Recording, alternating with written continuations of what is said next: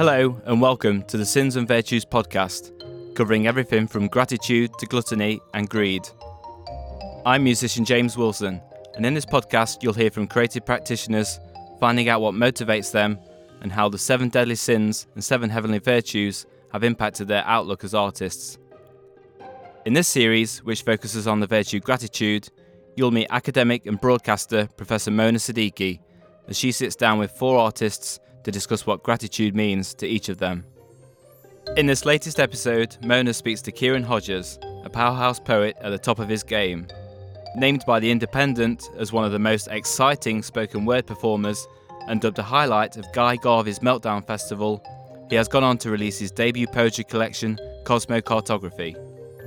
He talks about his family's love affair with food and the pressure to perform on the page and on stage.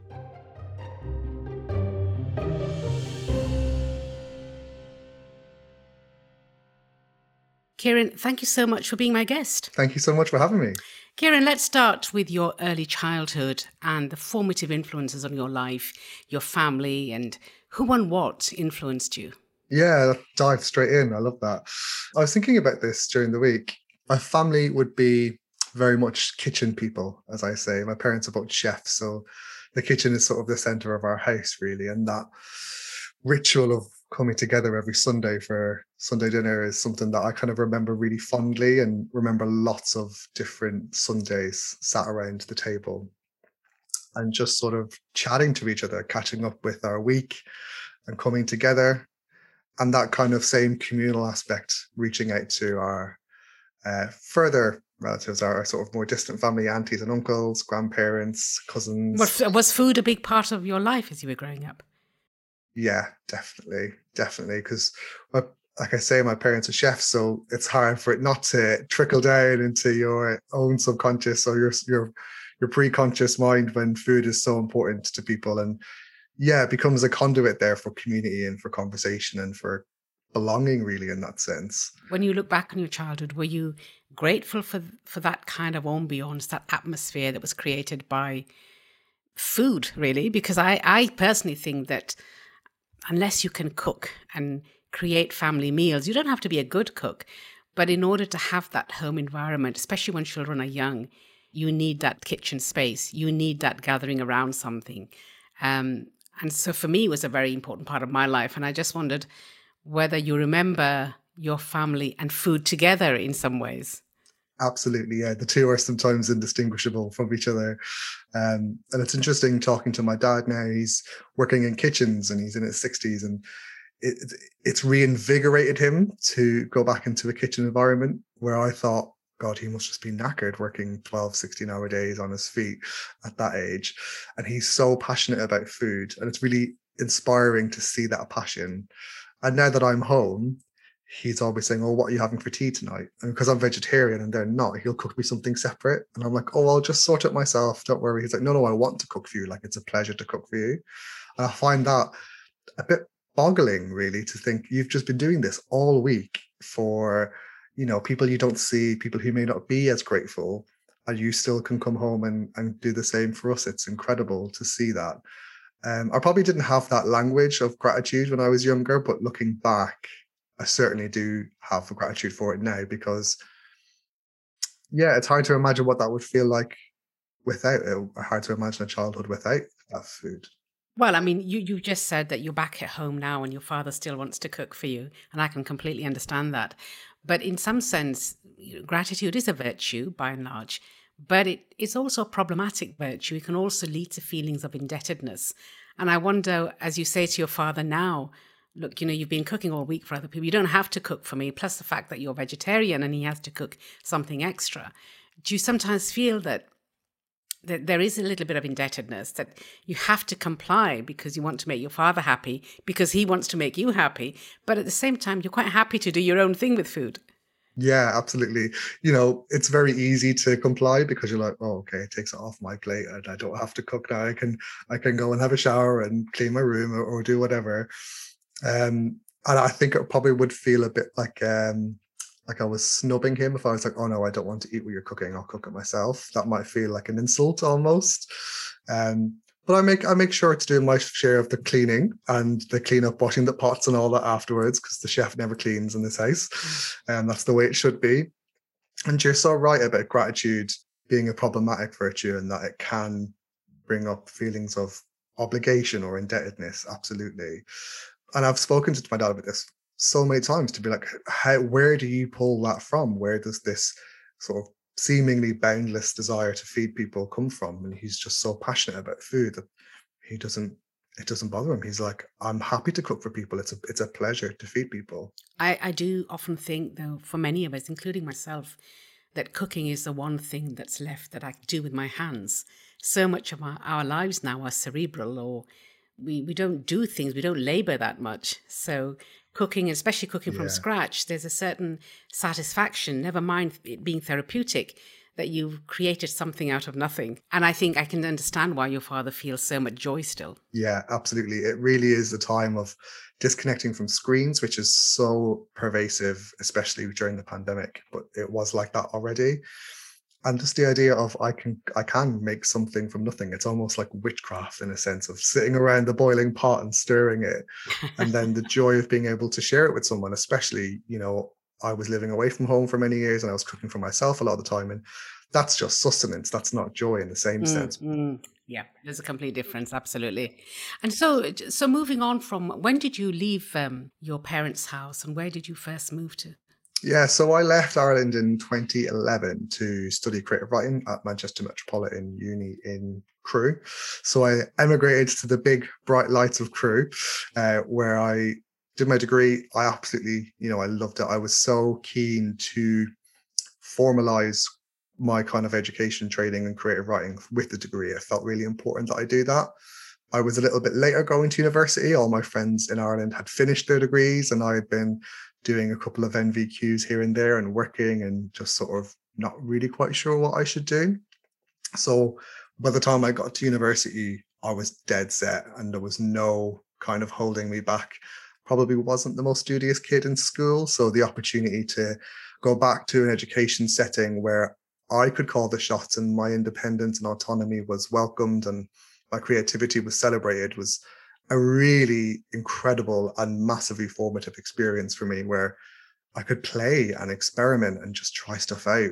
And also in a new environment where I literally didn't know a single person, could almost go through like a second teenagehood. That can be daunting, but also really creative um, because you're almost starting, well, you are starting a new life and you can be somebody new. Not completely different from the person who grew up in, in, in you know, in a family home in, in Ireland, but still you can redefine yourself. You can make your mark. And that was one hundred percent a, a big aspect of my sort of journey, uh, both through creative writing. I think I processed a lot of that through my writing, but also just as a sort of personal psychological experience was to be like, I think I need to go somewhere away where all the sort of contexts and experiences and memories and expectations of me can fall apart and I can kind of choose to pick things up or leave them where they land. So yeah, it was definitely a sort of reconstruction. And you define yourself as a poet, am I right? Yeah. What drew you to this particular art form or this particular mode of expression? Yeah, I don't really, I don't know why poetry over anything else, because I've written I've written short stories, I'm trying to write a play, I kind of just anything creative writing, but I think with poetry especially, they're like puzzles to me. I see the construction of a poem very much like the construction of a puzzle. The same way reading a poem can be like trying to solve a puzzle. And it's it's almost like if I can find the right words to put in the right order, the solution to the puzzle is a very specific emotional response. And that I love that challenge of just finding the right way to say something that it's so specific and so nuanced, you know, may not be understood immediately by the reader or even by myself, but in five years time, ten years time, something might happen. And that phrase is the first thing that comes to my mind. And I've had that experience of poetry before where I go, oh, I now know what that poet was trying to say. I was, I, I didn't necessarily like poetry in school. Uh, I, I do put that down to the curriculum and the, perhaps teaching styles, but I did love people like John Donne. I found his poetry just like alchemy and just incredibly cinematic and evocative and just really bloody clever. You know, I think The Flea is just such a wonderful, people sort of almost hold it in this high regard. And I'm just like, it's just like any lad in a nightclub trying to trying to cop off with someone, and he's doing it through God. And I just think that is just the funniest, silliest thing done so beautifully. And also quite logically, you know, he's using logic to convince someone to sleep with him. And I just think that is an absolute player move if I've ever heard it. And you yourself say, I'm talking about poetry, in one of your performances, poetry is a gentle science, that writing is a maze, the whole point is to get lost. Did you ever feel lost yourself as you were trying to find your way? Oh, God, yeah, yeah. That's almost half the fun. It might not feel like fun uh, during the experience of getting lost and seeking to be lost. But um, yeah, I definitely, I think it's helped me find parts of myself and stitch them back together. Um, I love the idea of using writing for mental health and for counselling, and just to have a space to talk to yourself. We we we are talked at, talked to, and we talked with so many different things and people constantly throughout the day, more than we even realise. And I don't think we have a space to talk to ourselves anymore, um, as much as we may have had previously. And also the act of writing with your hand, I'm convinced now, I'm not a neuroscientist, but I'm convinced it unlocks a, a different part of the brain than typing at a computer does. And just that stillness that you need to sit down and write something, I think, is a meditative practice and is something that we should all be doing, whether we feel like we would call ourselves a writer or not. That's a really interesting point. I, I would completely agree that writing with your hand, even having the right tool in your hand, whether it's a pen or a pencil, having the right desk. I mean, sometimes these things can be almost excuses to not write, but I do think it makes a difference, the kind of atmosphere you create and the setting for when you actually feel, yeah, I can write something really good now. Everything is in place. But the, the point you're making about we should all write, I mean, in some ways, that kind of emphasis on writing and speaking and and reading um, as a form of therapy or just as a form of wellness has been lost, ironically, by making this an art form. So people think, oh, this is just luxury. It doesn't, we don't really need it. But actually, over the last eighteen months or so, more and more people have talked about the healing effect, if I can put it that way, of being in that kind of interaction, whether it's poetry or writing or creative writing, or even listening to people and the magic of words, whether you read them or or utter them. But I still feel that as a society, we really don't have a sense of the purpose and power of either literature or the spoken word. Yeah, I definitely agree. It's, and I think that's, you know, part and part of capitalism a little bit, not to not to be that person on that soapbox. Um, But, you know, it's commodified it, and because the qualitative aspects of it, or the the nuanced rewards of sitting down to have a creative practice, whether that's for, you know, for professional purposes to pay your bills, or if it's just for fun, we have lost that connection with, with that joy. And we kind of almost think, well, what's the point? And I just think, gosh, if people were to have always asked that question, we would have missed out on some of the greatest pieces of art ever.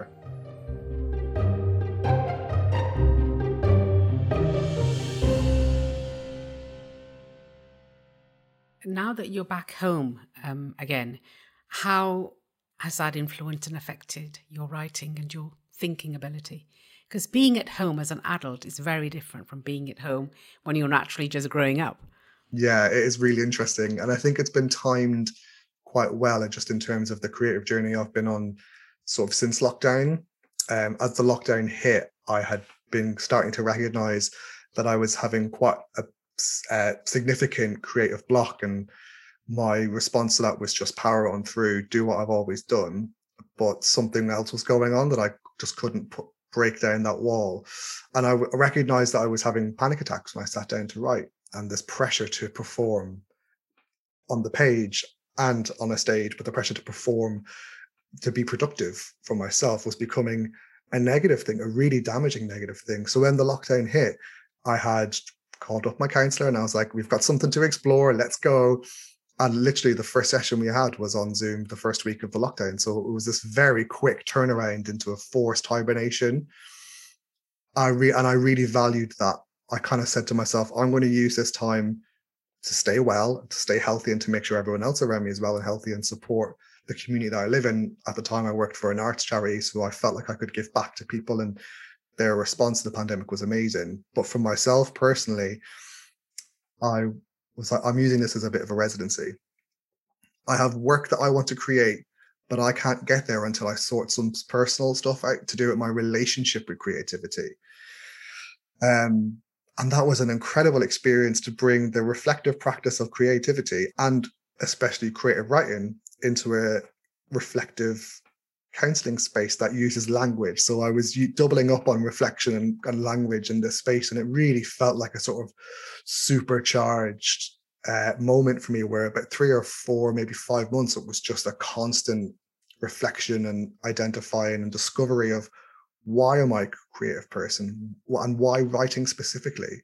I could have been food, it could have been music. My dad's also a musician. It could have been anything. Why did I pick writing so specifically? And as you're speaking, I mean, I don't want to sound particularly dramatic about this, but do you think, as you're saying, your relationship with creativity, do you think creativity, whatever kind of artist you are, can almost be a burden? That if it can't be released, it can be all-consuming?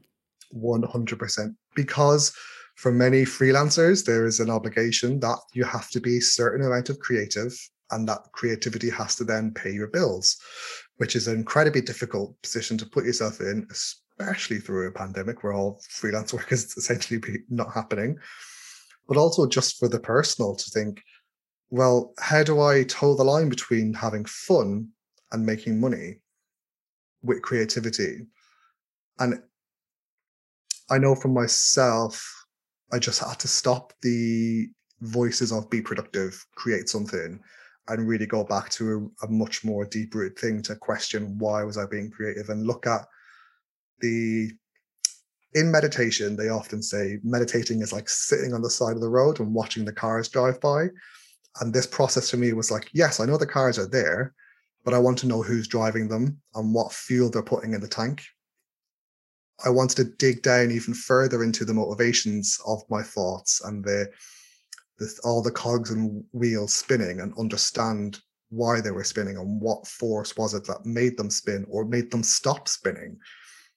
So it felt like a really deep exploration of my relationship to creativity. And like you say, it had become a burden because I was forcing myself into a panic attack situation by telling myself, after a very hard day at work in a scary, emotionally draining um, and physically draining environment, dealing with vulnerable people, talking about their experiences through the pandemic, I was then giving myself a forty-five minute break max. This is how strict I was with myself. And then going back to the computer that I'd sat in all day and had slept in that room the night before, spending about twenty hours in the one room, just like a hermit, just thinking I could just produce a full play, which I've never attempted before, you know, just ex- just not managing my own expectations.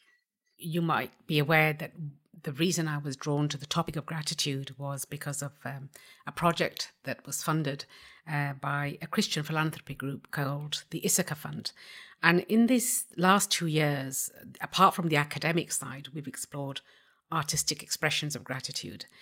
And I think after two, two and a half years, one of the changes I have, I think, made in my own life through thinking about gratitude is just letting things go. People who bother me, people who hurt me, people who annoy me, um, just let it go. You've got far too much to be grateful for. Let these things go. Don't let them consume you, because life really is too short. And one of the interesting things that I was reading about what you've written was, for me, gratitude moves away from a fear-based outlook on life, that fear can paralyze us from experiencing the full breadth of human life. Is that how you feel now when you look at your work and you try to try to be creative? Yeah, yeah. I try to be a bit more brave and just do it and let it be wrong, and I can fix it later, whereas the fear was stopping me from starting. I love how you phrased that, and it really exposes the power of gratitude to be a real boundary and a real sort of marker for the self, to protect yourself from negativity, because you're almost, It's like trying to sort sand from salt, right? Sometimes we can't tell which thing is pulling at our energy or which thing is really affecting us. But when we have a gratitude practice, it's almost like casting a little circle around yourself, and you can just sort out the salt from the sand and go through it in that level of detail. And we become a lot more focused and attentive to the things that give us energy. And therefore, that creates a positive, I think it creates a positive feedback loop for that to give you more energy and more restorative uh, time. Because I felt during the pandemic, the things I was doing to restore myself had a diminishing law of utility, and it was the more I was trying to do yoga and meditate and read, it was just not working anymore. And I was like, I'm running out of options here. But also you start to see the negative influences coming from outside, and you do, rather than having to forcefully push them away, you just turn away from them and they just drop like shadows behind you.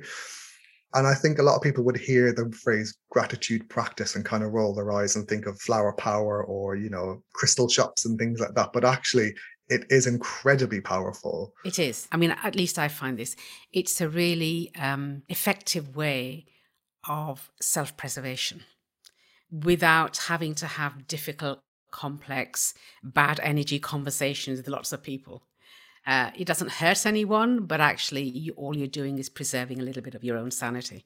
one hundred percent, one hundred percent. And I think we can use gratitude to nurture new positive things. Um, I read an amazing book by a guy called Dave Abrams, The Spell of the Sensuous, and it's very complex, and I will not do it justice in my very brief uh, abridged uh, description of it, but it's essentially the relationship between language uh, and phenomenology and experience and our relationship to nature. And in that, he talks about perception as a muscle, and we have to strengthen our perception of the natural world in order to really appreciate it and see it. And I think gratitude can almost be the training wheels for those weak muscles. It can help us strengthen and see things that weren't there before. You know, when I think when people start a gratitude practice, I have a practice where I write post-it notes once a week and put it in a jar. And then on Halloween every year, I will look through the jar. That's my New Year's. Yeah, first of November, I will go through them and feel the gratitude, and then burn the paper and release it back out into the world. I'll try and meditate on gratitude quite as often as I can if I need an extra little boost to really bring my attention to it. I think a lot of people, when they start that practice and go, well, I have nothing to be grateful for. I had a crap day and a terrible day. I can't be grateful for that. And it challenges you to see the positive in the negative. Okay, I had a, I had an opportunity to learn there, or I had an opportunity to respond differently. And even if I didn't do that, I've become aware of it so I can do it again next time. Or just something as simple as I'm great. Like one of the things that was in my pot from last year was I'm grateful that I'm healthy, mm. especially with the pandemic. My partner's high risk. He lives ninety miles away from me. My family's in Ireland. I'm sort of marooned in Liverpool thinking, will I see people again? That's a very scary thought. And you just can let all that go by just being, I'm well, I am safe. And that really, that again, really helped with the impact of lockdown and being sort of trapped in our houses for for however long it was. So yeah, it can be an incredibly powerful tool to stabilize, nurture, and reset, I think. I think that's a really good way of putting it. Just a final couple of questions, Ciarán. Looking back at either your recent or distant past, is there any one thing which you really regret having not done or said, or having said and done? Yeah, I would think having this practice or a sense of this practice back then. Well, we talked about boundaries. I think that's a big theme for myself personally in the last maybe two, three years is setting better boundaries. And I can, I can see a pattern of that happening where I didn't set boundaries or didn't speak up. And now I'm finding it a lot more difficult to do that and speak up and push back when I need to as an adult. You know, they always say you should learn to drive as soon as you can because it gets more difficult the older you get. And I'm, I'm also in that boat too, where I'm like, oh, I really need to learn to drive now. It's going to be really difficult. Yeah. So it's just some of that um, about knowing yourself and having the opportunity to know yourself and not getting lost in other people quite so often. Yeah. That's a, that's a good way of putting it, not getting lost in other people, because it's very easy to do. And one final question, Ciarán, what's the one hope that you carry forward? Yeah, that's such an excellent question, and it makes me think of lots of things. I think just to continue being creative in whatever form that comes. When I was a lot younger, and starting out on my creative journey, I would seek the accolades and the things that might give me a, a rung on the ladder in order to climb. And the more creatives I speak to, once they naturally create a practice or a reputation or a, a market for themselves, so to speak, they just want to be able to create work. It's not about, I have to win this award or I have to be at this festival and work with this person. I just want to create work that excites me and that I'm proud of and that can be interesting for people in whatever way that takes me. I'm looking forward to the challenge of that and just having balance and, and goodness in my life, yeah. Ciarán Hodgers, thank you so much for being my guest and I wish you well as you move forward. Thank you very much.